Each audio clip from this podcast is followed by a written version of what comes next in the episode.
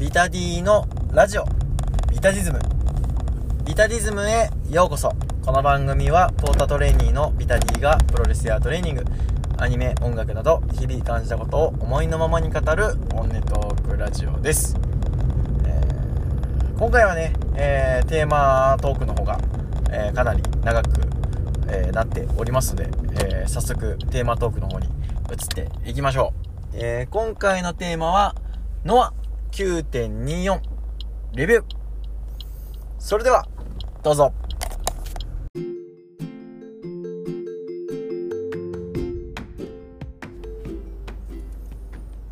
今回のテーマはノア9.24名古屋大会レビュー。やっていきましょう。はい、えー、名古屋大会、えー、ノアいつもね熱いというか分厚いカードをやってくれるのでえー、盛り上がること間違いなしな、えー、大会ノア名古屋大会ですね。間違いないんですけど、えー、今回はね特に、え塩崎号 N1 制覇からの JHC 挑戦という流れで、えその流れの中でね、えまあ、僕自身は、まあ、仲間というかまあし、うん、仲間って感じ？うん。そうね仲間と思ってるまああのミネピョン先生の峰さんっていうのがあったりとかっていうのでこう塩崎豪に対する、まあ、気持ちをかなり乗せて、えー、見れる大会でしたね。でそれに付随して、えー、いいものがすごくたくさん見られた、えー、大会だったので、えこちらのね、えレビューをしっかりとやっていきたいと思っております。はい、えーと、試合以外のところでもね、結構いろいろあったんですけど、えー、そちらは、まあ、えー、ビタクラの方でね、えー、やろうかなと。うん、まあ話せるかなと思いますんで、まあ実際ね、えー、今回は、えー、奈良南さんと、えー、まあ、さなりさんと、えー、大会の前にご一緒したりとか、で、終わってから、まあ、国さんと、ニクさんとね、やったりとか、あとは、えー、席を取ったら目の前2人が、えー、肉さん国さんっていうね、えー、すごい偶然とかもあったりとかしたんですけど、まあ、その辺りのね詳しい話はビタクラで、えー、やろうと思っておりますので、えー、そちらの方お聞きしてというか聞きに来てくれたら、えー、非常に嬉しいです。はい、えー、こちらでは、えー、試合のレビューを、えー、しっかりとやっていこうかなとまあ、他の人のね、意見に、えー、惑わされず、惑わされずというか、あの聞く前にね、えー、やっていきたいなと思っております。はい。はい、えー、今回の、えー、席は、南側、名古屋国際会議場の、えー、スタンドの、えー、南側のスタンドですね。うん、まあ正面、正面ですね。うん。あのスクリーンもしっかりと見えて、えー、選手たちのアピールも、えー、こっちに来るという席で、えー、非常に5列目でねすごく見やすい位置で、えこれまでで一番良かったかもしれないですね。はい。あの非常に見やすい席で、え楽しく、え観戦することができました。では、え試合の試合のレビューをやっていきましょう。はい、えー、ダークマッチ、えモハメド・ヨネ稲葉大輝、えー、ひろき大和田優組対えー、斉藤明俊、小峠淳、えー、スタディオン・ロジャース、えー、小沢大志組です。はい、えー、ダークマッチあるとね、すっかり忘れてましたね。はい。あの、席ついて、えー、フォロワーさんとちょっとお話ししようかなと思って話してたら、あの、ダークマッチ始まるんでって言われて、ああ、そうや、ダークマッチあるわっていうぐらいの感じだったんですけど、すごく楽しめましたね。はい。あの小沢のね、えー、太ももが非常にいいですね髪もちょっとおしゃれになってて。はい。でまあこの試合はね、えー、なんといっても、えー、モハメド・ヨネの、えー、エルボーということでえー、と前ね奈良南さんと話してたんですけど、えー、ヨネさんのエルボーは、まあ、ノア来たなと思わせてくれるって言ってまあ、居酒屋でいう突き出しだねっていう。話をしてたんですけど、まあ、まさにねちゃんと見せてくれましたね。ノア来たなと思わせてくれるエルボー。はい。でまあ稲葉のね体がめちゃくちゃ熱くなってていいっすね。うん。でまあこの後の話になるんですけど稲葉と北宮と曽谷でなんかやるっぽいんでうん。まあその中で埋もれないように頑張ってほしい。はい。えー、この試合は、えー、小沢のねドロップキックがすごくいいですね。うん高い。あれ出たらね会場がブワーって湧くんですよ。はい。あの非常に良かったです。えー、スタリオンロジャースロジャースと、えー、大和田のマッチアップも、えー、非常に沸きました、え最後は、え8分9秒バックドロップからの片指固めで、えスタリオンロジャースが大和田から振っております。はい。えー、第1試合。傭兵忠助組対、えー、近藤修二大原はじめ組です、えー、今年のね、えー、ベスト・オブ・オープンマッチ出ましたね。はい。うん。あの、全員ねコンディションが非常にいいんですけど特にね大原はじめのコンディションがすごくいい、うん、あのまあ、みんなでねこう、まあ、席が全員用の仲間同士で近くなったんであの盛り上がってたんですけどあの国さんとね「いや大原やばいねあの体」っつって「いやすごいっすよね」っつって。あの背中のねこう筋肉の盛り上がりがめちゃくちゃいい。いや万端だなと。でまあ大原のねグランドなんかを見せられると。うんこれをノア来たなって思わされるんですよね、まあ、特にちょっとプロレス教室でこう、まあ、グランドとはいかないんですけどまあチェーンレスリング的なところを教えてもらってる身からすると大原があしっかりと相手を制圧しに行くっていう姿勢はうんこう大原ってねちょっとエゴが出づらいというか、まあ、他の人のためにっていう、まあ、団体のためにっていうところが出るんですけどでもしっかりとチェーンレスリングとかグラウンドで、えー、相手をこうコントロールできるっていうことは何、まあ、かあった時に、うん、あの強い人っていうところをね見せれるってことなので何かあった時にはえー、行くぞっていうところをしっかりと毎回見せてくれるっていう意味では大原はじめの、まあ、レスリングテクニックというか、うん、グラウンド見とれるなと。うん、でまあこの試合ね、えー、忠助がね GLG コールを、あのー、観客に求めるんですけどで GLG っつって GLG ってなってで最後に、えー、ちょっと G L G でエルボードロップに行きたいんですけど1回目は観客が最後の GLG を言わずに、えー、おいってなってもう1回ってなって、えー、もう1回やるんですけど、えー、エルボーは受けられると。しかもちょっと転調するっていう。それやれんわみたいな。いやー忠助めっちゃ面白いですね。うん。いやー忠助ねこんなに面白くなるとはというか目が離せない存在になるとは思ってなかったのでちょっとびっくりです。はい。えー、あとはこの試合はねポップアップを泥木で返す傭兵素晴らしかった、えー、最後は傭兵が、えー、相手を振ってドロップキックでからの片指固めで、えー、大原はじめから9分22秒勝ってます、うんまあ、大原ねもったいないっちゃもったいないんですけど最初言った通りいつでも出れるぞっていうところは毎回見せてくれるのでまあ、なんかあった時にねグッとすぐ行けるぞっていうあポジションはしてると思うんで。で、まあ、GLG の2人もね、えー、会場の盛り上げ要因としては素晴らしかった。はい。本当にベストオープンマッチ出ましたね。今年の2023年、えー、ベストです。ありがとうございます。はい、えー、第2試合杉浦隆曽山学正木民也組対えー、藤田和之鈴木出来谷口周平組です、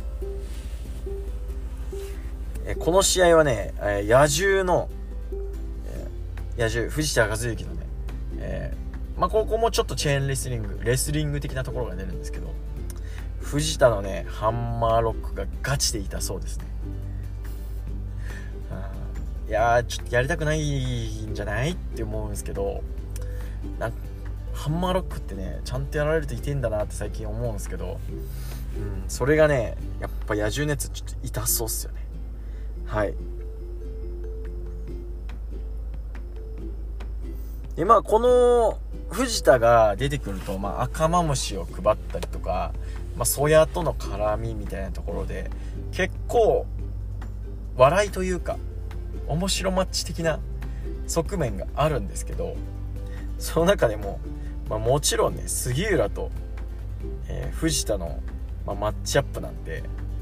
めちゃくちゃすごいっすよね。うん。いや藤田和幸のエルボーえぐいっすねマジで。うん。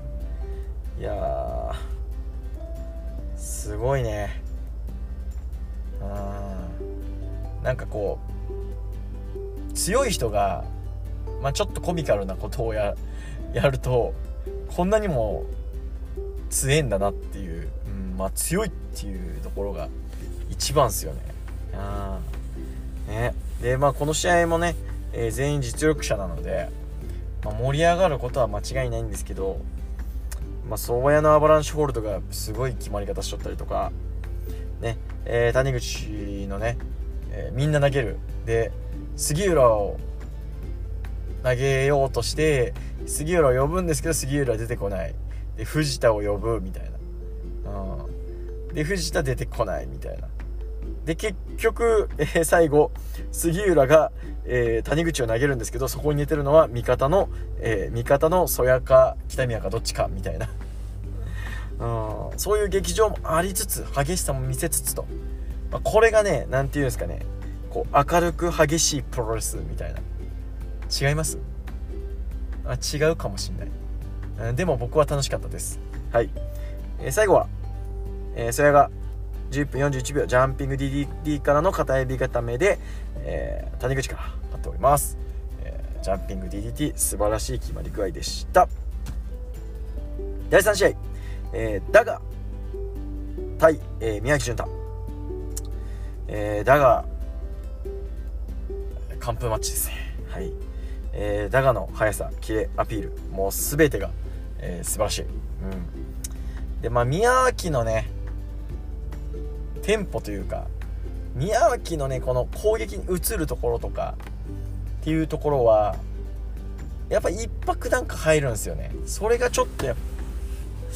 テンポが悪いって言われるゆえんなのかなと。うん、まあ、何もやらせてもらえなかったって言われればそれまでなんですけど、まあでも宮脇も、まあ、場外弾、えー、トルニージョっぽい、三角飛びのトルニージョみたいな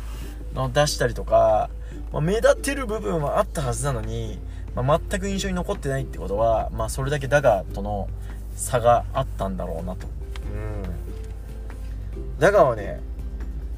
本当に一つ一つが的確で、なんかこう荒そうに見えてやること全部的確なんですよねうんすごいっすよ、うんまあ、これはちょっと宮脇と差出ちゃうよねっていうところです。うん。えー、結果は、えー、7分45秒ディアブロウィングスからの片襟固めでダガが勝っております、えー、宮脇は何が足りないのかどうすればいいのかというかどうすればよかったのか僕には分かりません。第4試合。拳王ランス・アノアイ組対中嶋勝彦えアダム・ブルックス。アノアイの動きがねめっちゃ面白いっすね。うん分かりやすい、まあ、N1 でも試合全部見れてるわけじゃないんですけどまあアダム・ブロックスよりはアノアイの方が面白いなと。うん。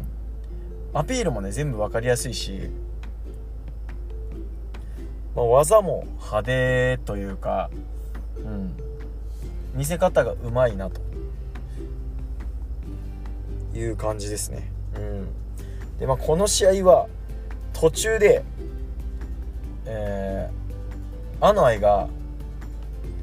勝彦に、えサモアンドロップかあれ。うん。あの背中に抱えてね、えー、相手を後ろに倒れ込む形で、え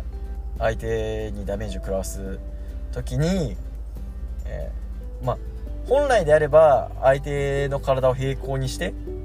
リングに対して平行にして叩きつけるんですけど何をどうしたのか、えー、勝彦の 後頭部から、えー、行ってしまいゴツン言ったんですよね。え？やばっと思ったら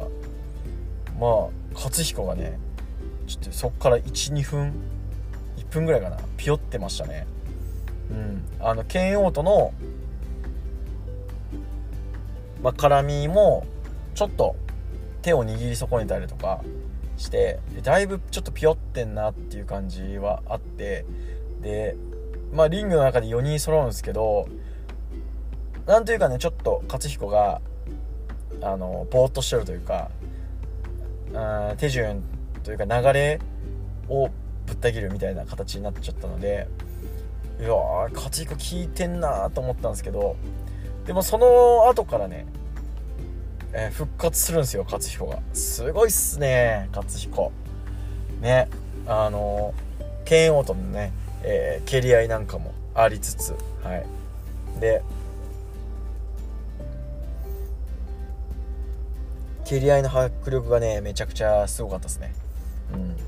ん。でまあ最初にねランサーの愛結構褒めたんですけど逆に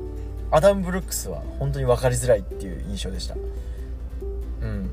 荒い感じなんだけど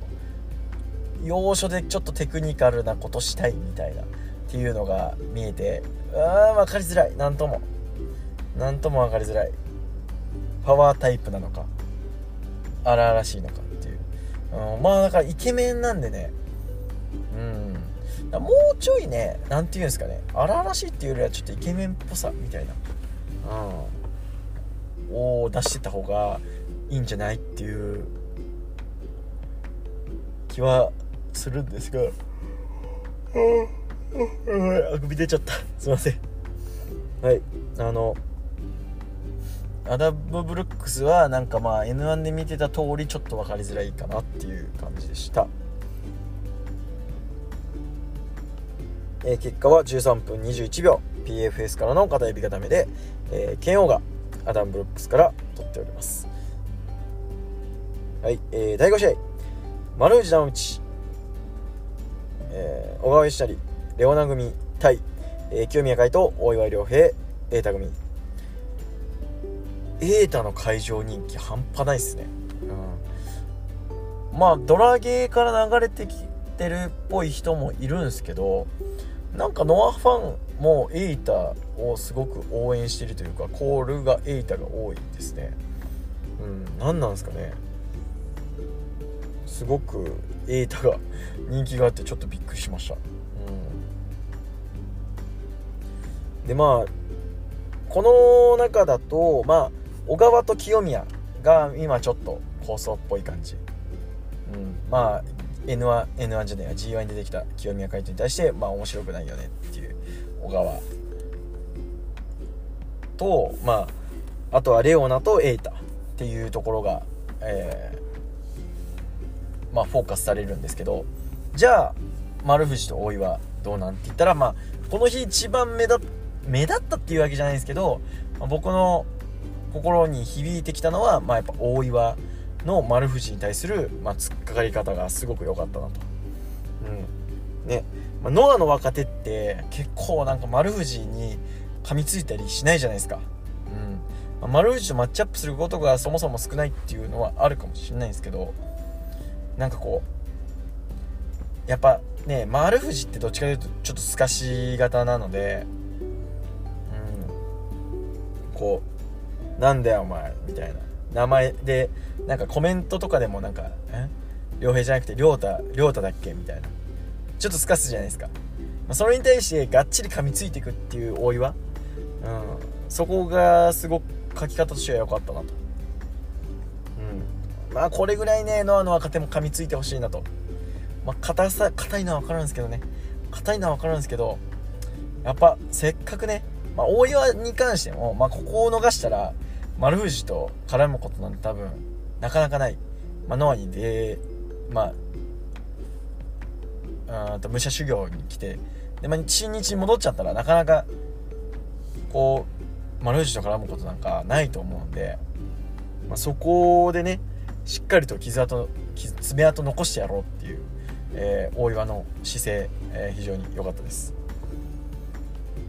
まあレオナの動きがねいちいち面白いですね。なんか基本はできてると思うんですよ。うん。やっぱね藤波に教えてもらって基本はできてると思うんですけどなんか面白いんですよね。うん。なんかそんなんかヘッドロック抜けられただけでなんかサードロープ蹴ってすごい悔しがるとかちょちょっと分かんないですね。何なんですかね。うん。まあ面白いんですけどね。何なんでしょうね、うん、でまあ最後は、えー、14分24秒レオナが、えー、反則、まあ、レフェリーを吹っ飛ばして、えー、反則負けと。でエイタの、えー、反則勝ちと。うんでまあ終わってからねレオナがエイタをボコボコにするんですけど、まあ、ある程度エイタを乗した後に、まあ、清宮と小川がやってるんですけどエイタだけ見てりゃいいのになぜか清宮を、えー、清宮に突っかかるみたいな。おお別にそこ清宮に行く必要性。まあ多分ちょっとねエイタがダウンして手持ち無沙汰になっちゃったんで、まあ、そっちに行ったって感じなんでしょうけど。で僕が一番分かんなかったのはえエイタがま反則負けでレオナに乗されて退場するじゃないですか。でえー、っと、まあ、僕が南側にいたんですけど瑛太が、え、南の、えー、東側か。東の、まあ、入場口とは真逆の方に、まあ、出てったんですね。えっ、とセコンドのセコンドに肩肩を貸して貸されて。でなぜかレオナがあの椅子を持って入場口の方に走ってくんですよね。は？っていう。な？え？なな何を追いかけに行ったんだと。エイタじゃないんか？みたいな。謎。謎すぎる。うん。どういうことなんだ？誰か教えてくれ。はい。えー、はい。ということでね、えー、前半戦はこんな感じですね。えー、ちょっとここで一旦ブレイクとさせていただきます。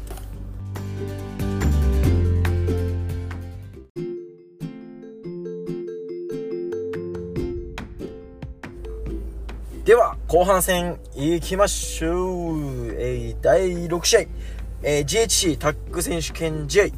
王者サクソン・ハックスリーティモシー・サッチャー組対挑戦者ジャック・モリスアンソニー・グリーン組。レアル対 GLG ということで入場からモリスがみっちみちですね。本当に。いやもうすごい。筋肉がマジですごい。いやもうどうなってんのあれ。ね。焼いてないのにあれよ半端ないね。マジで。えー、いやしかしね。えー、こうジャック・モリスもねなんかこう去年来た時から考えると信じられんぐらい。すごくこうノアにとって欠かせないピースになったなと。いうところですね、えー、試合がね試合としてはまあ大方でえー、まあこう縦横無尽じゃないな、えー、どっちかというとこう、まあ、荒々しい感じの、まあ、チャンピオン組に対して、えー、GLG の2人が、まあ、タッグワークで、まあ、崩していくという形になるんですけど、まあ、ここでねちょっと微妙なのがね、え、この王者組のなんかこう、まあ、ビッグモンスター感が見た目はすごいあるんですけどなんかやることはそんなにっていう ところがすごくこうちょっと問題でまあタック選手権ねまあハックスリーとティモンオ・スピでだいぶやってきたちょこちょこやってきたんですけどまあいまいちそこがこう盛り上がりづらかったっていうところはそこなのかなと。うんまあ去年のね、えー、ハックスリーじゃないや、えー、ティモピーと鈴木秀樹組がチャンピオンの時は、え、なんかやばいチャンピオン感めちゃくちゃ強いチャンピオン感っていうのはあったんですけどまあそれとはね別ベクトルで売り出したかったというか見せたかったと思うんですけれど意外とハックスリーがでかいのにソフトな当たりなのでうんなんか迫力に描けるみたいなとこはあるんですね。うん。えー、そこでこの試合でちょっとあのー、まあ、アクセントになったのはセコンドについた鈴木秀樹がちょっとね悪いことするんですよ。場外に、えー、ロープワークしてきた、えー、あれはモリスかな？グリーンかな？どっちかちょっと覚えてないんですけどまあ GLG のどちらかが、えー、ロープワークした時に、え足を引っ張って場外でちょっと痛めつけるとか。うん。ねあのそういうことをすることによって GLG のベビーフェイス感が非常に際立ってまあ引き続き秀樹分かってんなっていう、うん、試合でした。だから、この試合はね本当に GLG を素直に、え、応援してめちゃくちゃ盛り上がりましたね、うん、でも AG がねこう細かいんすよ、うん、細かいところで、え、しっかりと相手を制したりとかあのリングでねやってる時もあリングでジャック・モリがやってる時も AG がちょっと場外でこう一一癖二癖一味二味つけるっていうね味付けがすごく良かったです。うん。であとはあの駅弁式ハンマーロックなんかも出ましたね。怒られろっていうね。はい。でまあサッチャーで最後まあ終盤ねサッチャーが出てきちゃって、まあ、勝つならハック3だろうと思ってたんですけどサッチャーが出てきちゃってうわーサッチャー出てきちゃったよみたいな。サッチャー出てきたらなかなかきついんじゃないのっていう感じだったんですけど最後は排除して、えー、サッチャーからねジャック・モリがタイガードライバーからのエビ固めで3つ17分38秒、えー、新 GLG 新チャンピオンとなるということで、えー、盛り上がりとしてはねこの日1でしたね。うん。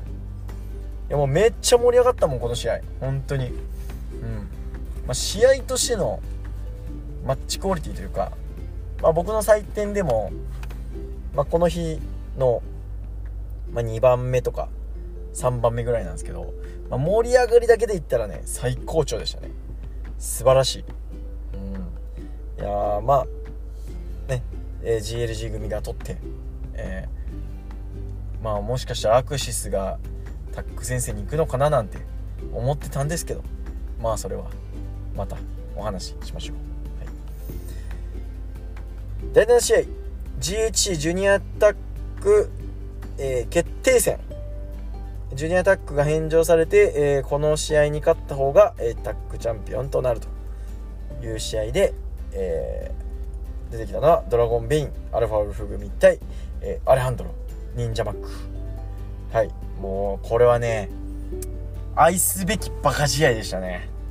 いやもうアルファウルフとドラゴンベインすごいもん。マジで。あのーやばかったのはやっぱ鉄柵越えのあの2プラトンですよね。うん。えー、ドラゴンベインが、えー、走り込んできてでアルファウルフが、うん、あれはショルダーするっぽい感じか、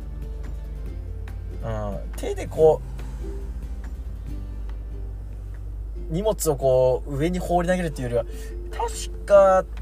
ショルダーするみたいな感じでこう肩で上げてたかな。ちょっとそこまでは覚えてないんですけど。いやもうすごかったっすねあれね。鉄柵越え。高いもん。すごいわマジで。でまあそれをねあの鉄柵をにあの鉄柵の外側まあ観客席側にやられてで必死にこう鉄柵を設営する、えー、忍者マック、まあ、僕も最初アレハンドルやと思ってたんですけどアレハとね、えー、忍者マックが同じような格好してたので あの勘違いしましたね、まあ、でも忍者マックがねこう頑張ってよろけながらこうやって鉄柵をガチャガチャンっつって広げとるのがちょっと面白かったです。はい。であとはあのこの試合は忍者マックとアルファウルフが対峙した時にまあある忍者マックの攻撃で打開するんですけど忍者マックがアルファウルフのお腹をこうなんか突っ張りみたいな感じでペチペチペチペチペチってやるんですけどそれそれそれが全然なんか迫力がなくてで忍者マックが「あい!」ってこう両手を突き出すもう前ぐらいからアルファウルフが後ろにデローンって倒れとっておおおおどどういうこと？みたいな。で忍者マックねなんであんな飛べるんですかね？いやなんか今日は特に忍者マックあのアレハンドロとまあオソロみたいな感じのマスク青のマスあ緑のマスクでで、まあ、ノアのロゴが入ったタイショートタイショートタイツっていうか、まあ、パンツかだったんですけど上半身脱ぐじゃないですか。いやもうぽよぽよなんですよ。なんかそこら辺の銭湯におりそうな感じ。なのにめっちゃ飛ぶ。いやすごいっすね。うん。で、まあ、このねバカみたいな試合に、えー、放り込まれたアレハンドロがどういう活躍を見せるかと思ったんですけどアレハンドロがくあのー、ウルフとベインに食らいつくところがあのすごく盛り上がってでまあ、えー、ラナ。裏カンラナっぽいのを決めたりとか、まあ、あとは、えー、っと450を返したのかな。時はすげえ盛り上がりましたね。アレハンドロであんな盛り上がること本当にないんじゃないかなと思うぐらいあのアレハンドロ頑張れみたいな雰囲気が出ててうんすごく良かったですね。ただ、えー、アレハアレハンドロも食らいつくんですけれど、えー、18分12秒。ツイスター・ベインからのエビ固めで、えー、ベインがアレハンドロから取りまして新チャンピオンとなると、まあ、このドラゴンベインアルファウルフっていうのはコロナ前からなのでもう約3年ぐらい。まあスポットでね参戦してくれてたんですけど、まあ、ついにね、まあ、ベルトを巻くということになったんですけどまあ前回前チャンピオンのねリッチウェイ・ダガとはまた別ベクトルで、うん、すごいチャンピオンが出てきた3チャンピオンタッグが出てきたなと、うん、思うんでなんだかんだねやっぱノアのジュニア戦線、うんまあ、タッグというかなんすかね盛り上がってんだけど盛り上がっててないんだかみたいなところはあるっすよね。うん。何でしょうね。難しい。はい、えー、第8試合 GHC ナショナル選手権試合、えー、王者イホデ・ドクトル・ワグナー・ジュニア。対挑戦者サイコ・クラウンと。まあサイコ・クラウンが、えー、来たという中で大原のねこの試合に対する、まあ、因縁とか一族の因縁とかの動画を見た見て挑みましたけど、まあ、それで十分でしたね。うん、まあ、まあ、テクニコなんだけど、まあ、あのー、その一族同士が争い合ってきた歴史みたいなところは、えー、分かって、うん、よかったです。で、まあ、サイコクラウンのね人気がすごい。エータの言い方と一緒になっちゃうんですけどあのー、サイコクラウンのね T シャツ着てる人もすごいいたしあのサイココールがねなんか常にあるみたいな状況です。うん。なんか最えこんなにみんな知っとる人おるん？っていうぐらい。まあねトリプルエアのトップ選手で、まあ、スター選手っていうのはまあなんとなく分かったんですけど、まあ、それでもねちょっと人気ありすぎんかっていうぐらい人気ありましたねサイコクラウン。うん。でまあどっちも分厚い体をしてるんですけど、まあ、序盤から結構サイコクラウンが、えー、飛び技等で、えー、攻めてくる感じ、うん。まあ、真壁風に言うと、まあ、イニシアチブを取ったのは、えー、サイコクラウンでしたね。でまあマスクマン同士の対決っていうことで、えー、もう中盤ぐらいで最高クラウンが、えー、ワグナーのマスクを破いて、えー、かなり痛めつけていくという感じです。うん、でまあ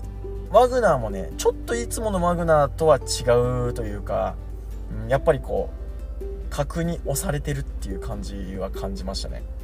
うん、でまあだいぶね痛めつけられるんですけど、まあ、途中から、まあ、ワグナーも盛り返すっていう、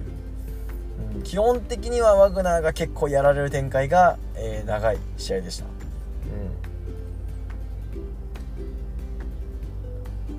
うん、でまあ観客としてもねちょっとまあワグナーワグナーみたいな、うん、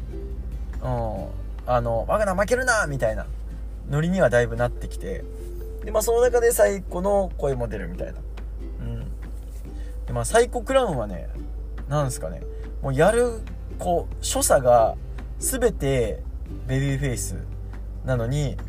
やることはちょっとあのー、ヒールみたいな。っていうところがで一切ねなんかこう自分は悪いことして悪いことはしてないよっていうテンションがあのー、サイコパスっぽくていいなと思いました。うん。はい。でまあ、えー、終盤中盤からね終盤にかけてはちょっと一進一退の感じになりつつ、えー、最後はだいぶね、えー、ワグナーがヒートアップしてで、えー、マットコーナーマットを外したりとか、えー、っていうところを見せてからの、えー、ワグナーが、えー、最高を金的でのしてから、えー、最古のマスクを取る。でワグナードライバーで3つという感じです。でまあワグナーがね、まあ、悪いことをして3つ取ったので観客としてはねちょっと喜んでいいのかどうかみたいなっていうところがあってうん。でまあワグナーのねキャラ的に悪いことをしてこう悪くなっちゃったのかってなるんですけどそれはなんか僕はちょっと、まあ、解釈としては違って、まあ、一族の誇りをかけた戦いなんですよねこれは。で、まあ、何が何でも負けるわけにはいかないっていう状態なわけですよワグナーは。うん、でまあそういう反則をしてでもこいつは倒さなきゃいけないと。うんでまあ、大原のね動画でも言ってましたけど、まあ、父親のワグナーが、まあ、マスクを取られた相手が、えー、サイコクラウンででマスクを取られた時点で、えー、その父親のそのプロレスラーとしての人生は一旦殺されたと一緒。っていうことを考えたら殺された相手に対してじゃあ手段が選べるのかと。自分の父親を殺された。音的に対してじゃあ相手を、え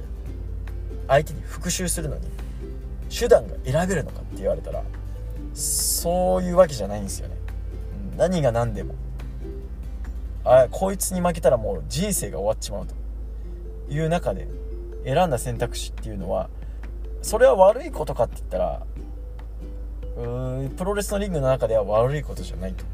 僕は思いますね。逆にワグナーおえっていう感じでまあやってもよかったなっていうのは思いますね。だから僕自身もちょっと戸惑ってしまった部分があっておおワグナーみたいな感じにはならなかったのがちょっとまあ会場全体通してまあちょっともったいなかったなと、うん、だからまあ別にこのまま普通にワグナーが普通のベビーフェイスに次の試合から戻ったって別に全然おかしいことではないんですよね。それは。うんなかなかちょっと難しい試合になっちゃったなと思います。でも面白かったです、えー、セミファイナル。GHC ジュニアヘビー級選手権試合王者早田対挑戦者吉岡関吉岡がね仕上がってますね。仕上がってるやつ何人いるんだっつって。大原はじめジャック・モリス吉岡関素晴らしい。肉体が素晴らしい。本当に。うん。でまあ序盤はね結構吉岡が、えー、早田の足攻めを、まあ、読む展開ですね。うん。やらせないっていう展開になるんですね、うん、ただ、えー、早田はそこを柔軟に、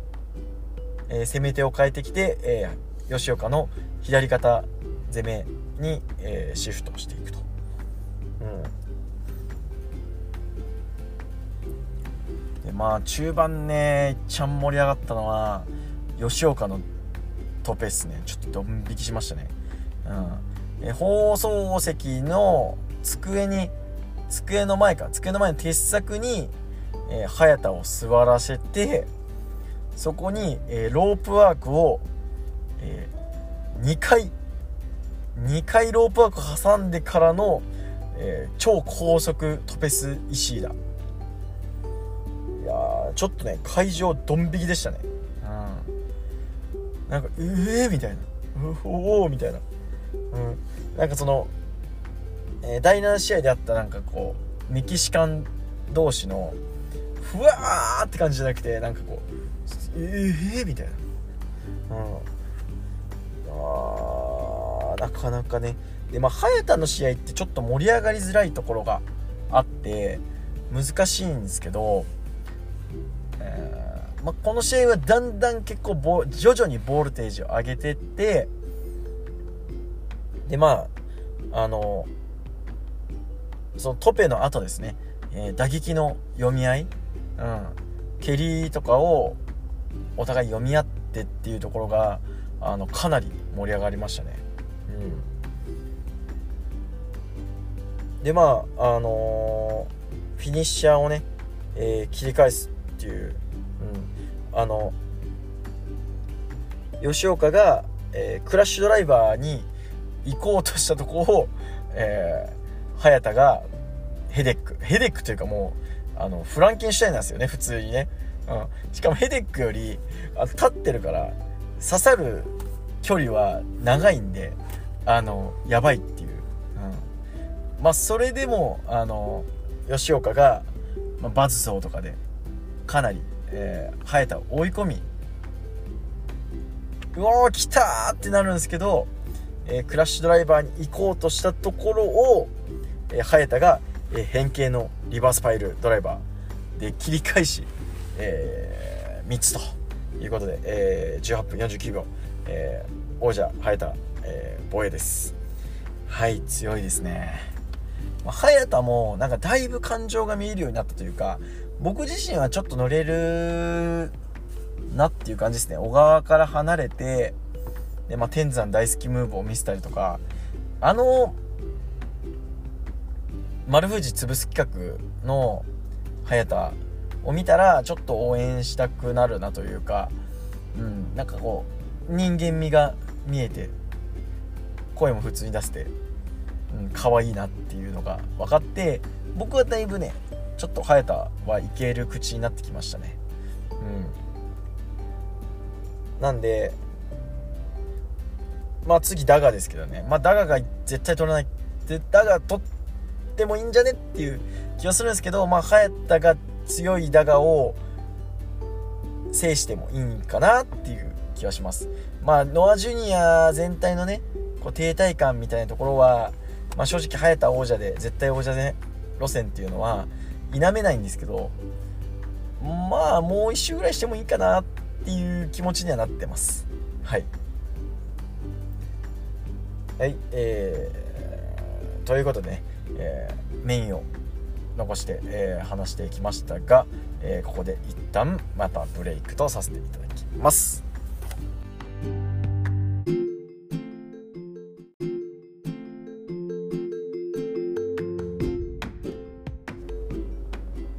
最後はメインイベント。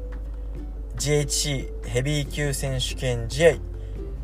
王者ジェイク・リー対挑戦者塩崎豪です。はい。いや負けましたね。こう100%の塩崎豪推しというか応援で行ったんですけどまあ届かなかったと。まあ我々の声援が足りなかったなと。いう気持ちですね、まあ、この試合ねまあ僕一応メモとかを取りながら試合を見るんですけど、まあ、やっぱ集中したかったのでこの試合だけはメモも何も取らずに見たんですけどまあ僕がノアを見始めて一番強い塩崎豪だったなというのは間違いないです。うん。チョップも走ってたし。うん。ジェイクに対する攻めもわけわかんなかったし。ね。右、えー、腕攻めされたって。ね。あのー、なぜかだんだん戻ってくるし。でなぜかチョップで足攻めするし。いやもう訳が分かんない。訳が分かんないんですけどいやマジで強かったですね。ゴーフロッシュゴーフラッシャーも。決まるし。うん。でまあ、最初にね FBS を狙いに行ったジェイクに対するラリアットはめちゃくちゃ巻き込んでたし。あのアベマのね映像を見たんですけどアベマのねあの映像ではねちょっとわからんっていうか伝わりきってないと思うんですけど会場にいた人間はね本当にあのラリアットジェイク死んだなと思ったっすもんね。でまあジェイクがねこう塩崎のゴーくんのね技を全部受けるんですけど、まあ、どんどん吸収してったなと。いや強いわ。うん。一番強い J 塩崎豪だったんですけどその一番強い塩崎豪を上回ったジェイク・リーっていうのがすげえなと、うん、素直に。思います。ただ悔しいよね。でも技セットがねいやとにかく早かった、うん、15分過ぎぐらいで、まあ、ゴーフラッシャーも出たしで、まあ、20分前ぐらいに20分前後かな？20分前後ぐらいでムーンサルトも出ちゃったし。でまあジェイクの手札はねまだ全然残ってたので早い早すぎるぞっていうふうには思ってたんですけどまあでもね N1 覇者としてこのまま押し切ってもいいかなと思ったんですよ、まあ、実際えー、っと去年じゃないな。一昨年か。一昨年の N1 を優勝した中島克彦が丸藤から取った時は結構、まあ、完封気味だったのでこのまま取ってもいいんじゃねっていう気持ちはあったんですけど、まあ、それを許さないジェイク・リー、はい、そして最後。パワーボムの体勢に入ってパワーボムっていうかラストライド。ラストライド来たみたいな。ね。ああマジかラストライドみたいな。ね。あのこの試合はまあどこでスワマの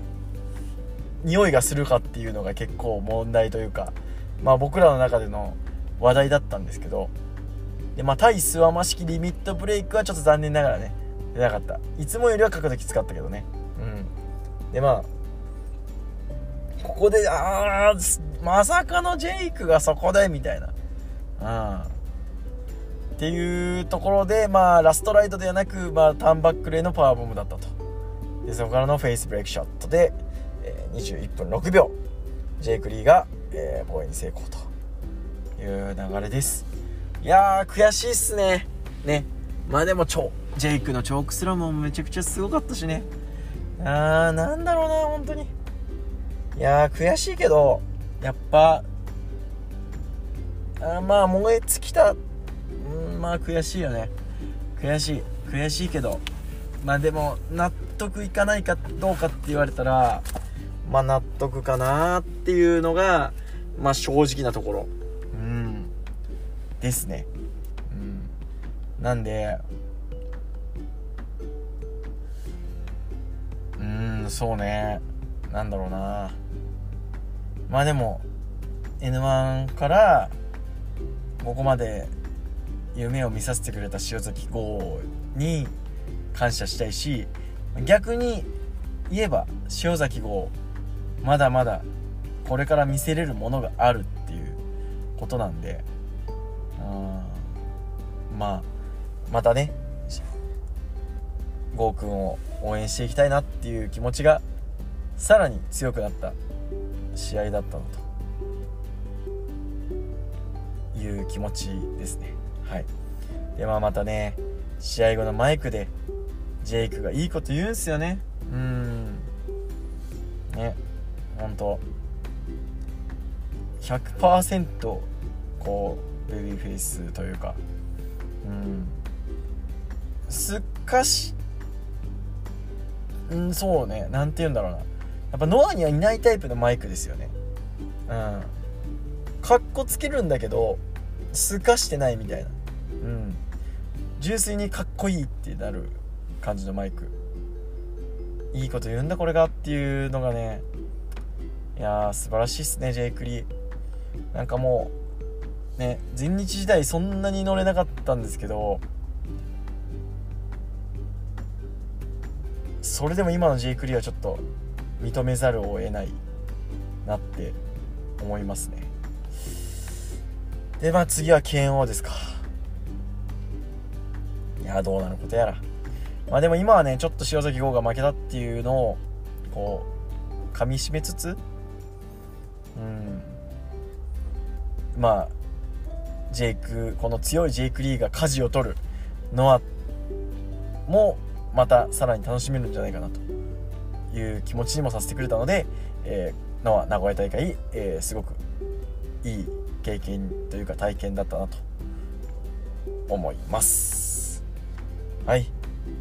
ということで今回のテーマトークは以上となります。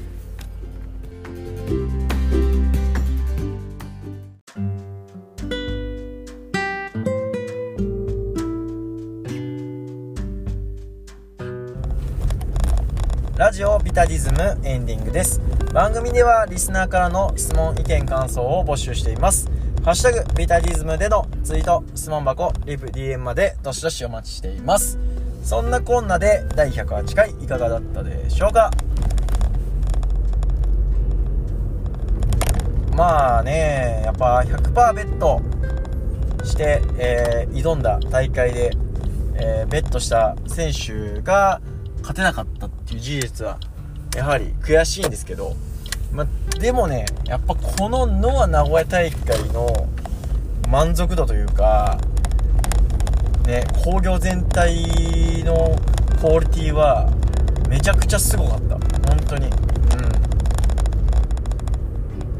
まあやもすればねやっぱりちょっと疲れちゃうっていうとこはボリューム的にはあるんですけどまあそれでもねちょっと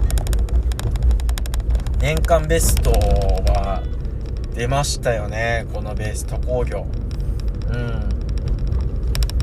まあ僕も一応点数をつけてやってるんですけど多分まあこの日のあの9.24が、まあ、年間ベストに来るんじゃないかなっていうのはまあ振り返ってたら分かることなんですけどあ年末にね振り返ったら分かることなんですけどまあおそらくそうなんだろうなっていうのは感じてますね。うん。まあ当分多分ノアは行くことないとは思うんですけど名古屋もね決まってないですし。うん。まあでも当分はねちょっとえー、まあユニバースかアベマになるんですけどまあ追っかけていけたらなと思いますんでまあもう一回塩崎の出番来たら教えてくれっていう感じもあるんですけどまあそれでもねノア、えー、全体的に面白いですので、えー、これからもちゃんと追っかけていこうかなと思いますはいえー、そんなこんなで本えー、とやばいやばい。えー、本日のビタディズムは以上となります。この時間のあなたのお相手はビタディでした。さよなら